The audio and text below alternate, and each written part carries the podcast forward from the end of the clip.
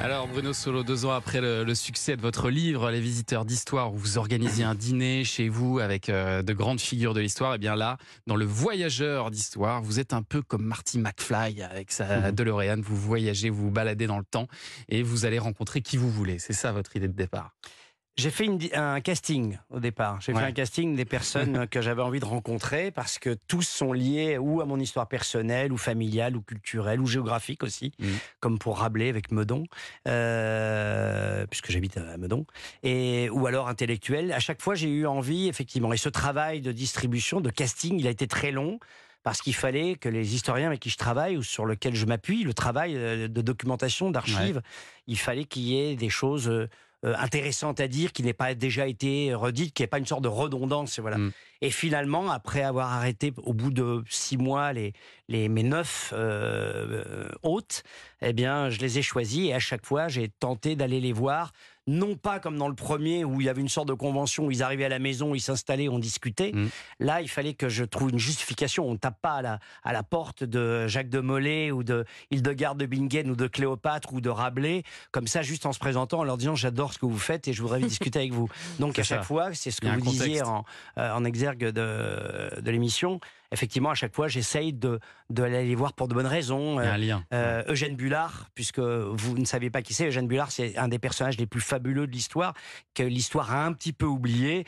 C'est un homme issu de l'esclavage noir qui a quitté les États-Unis, le sud raciste des États-Unis, pour venir en France, terre de liberté. Il est devenu pilote d'avion, décoré pendant la Seconde Guerre mondiale, batteur et patron des plus grandes cabarets français de l'avant-guerre, juste avant la Première Guerre mondiale, des années folles comme on dit, ami de Josephine Baker, Louis Armstrong, il a été boxeur, il a été jockey, il a été comédien de théâtre. C'est un homme au destin absolument incroyable et qui a fini liftier au Chrysler Building à New York, un peu dans une misère, un peu oublié, et qui a été réhabilité il y a peu de temps. Moi, je suis pas quelqu'un qui découvre, je suis quelqu'un qui narre l'histoire, qui va à la rencontre de gens qui ont déjà été évoqués.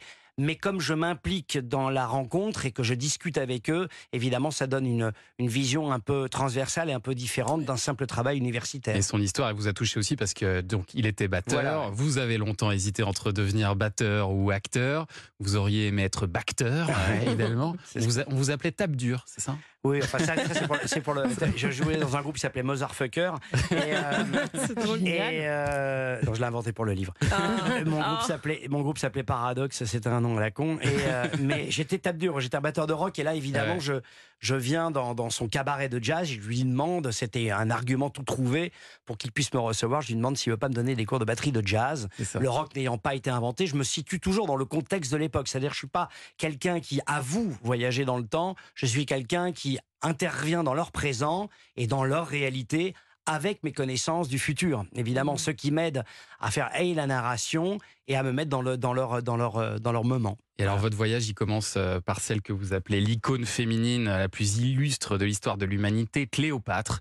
Le monde entier la connaît, pourtant elle n'a jamais eu droit à sa biographie, ce qui complique un petit peu le travail de l'historien, mais permet aussi de laisser une plus grande place à l'imagination. Et alors, vous imaginez des dialogues que vous auriez eus avec ces personnages. Donc là, vous arrivez dans le palais de Cléopâtre, vous poussez une porte sertie d'or, et la déesse, elle est là, en face de vous, et elle vous dit « Qui va là ?»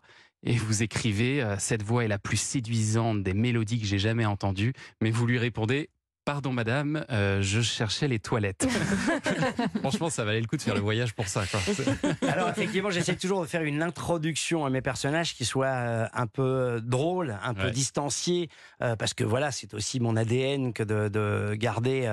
de pas mettre trop de solennité dans les rencontres que je fais, même si après ce que je dis est établi, documenté, sérieux, archivé. Enfin voilà, c'est un travail de longue haleine entre le moment où j'ai fait le casting, le moment où je travaille avec le matériau que m'amènent les historiens. Et le moment où le livre sort, il se passe environ 2 ans, 2 ans et demi quand même. Donc c'est un long travail, mais... j'essaye effectivement de m'impliquer personnellement avec la comtesse de Ségur. Je raconte aussi comment je l'ai découvert de manière un peu surprenante. Et avec elle, effectivement, je me perds comme une sorte d'esclave qui se serait perdu dans son palais, qui demande son chemin.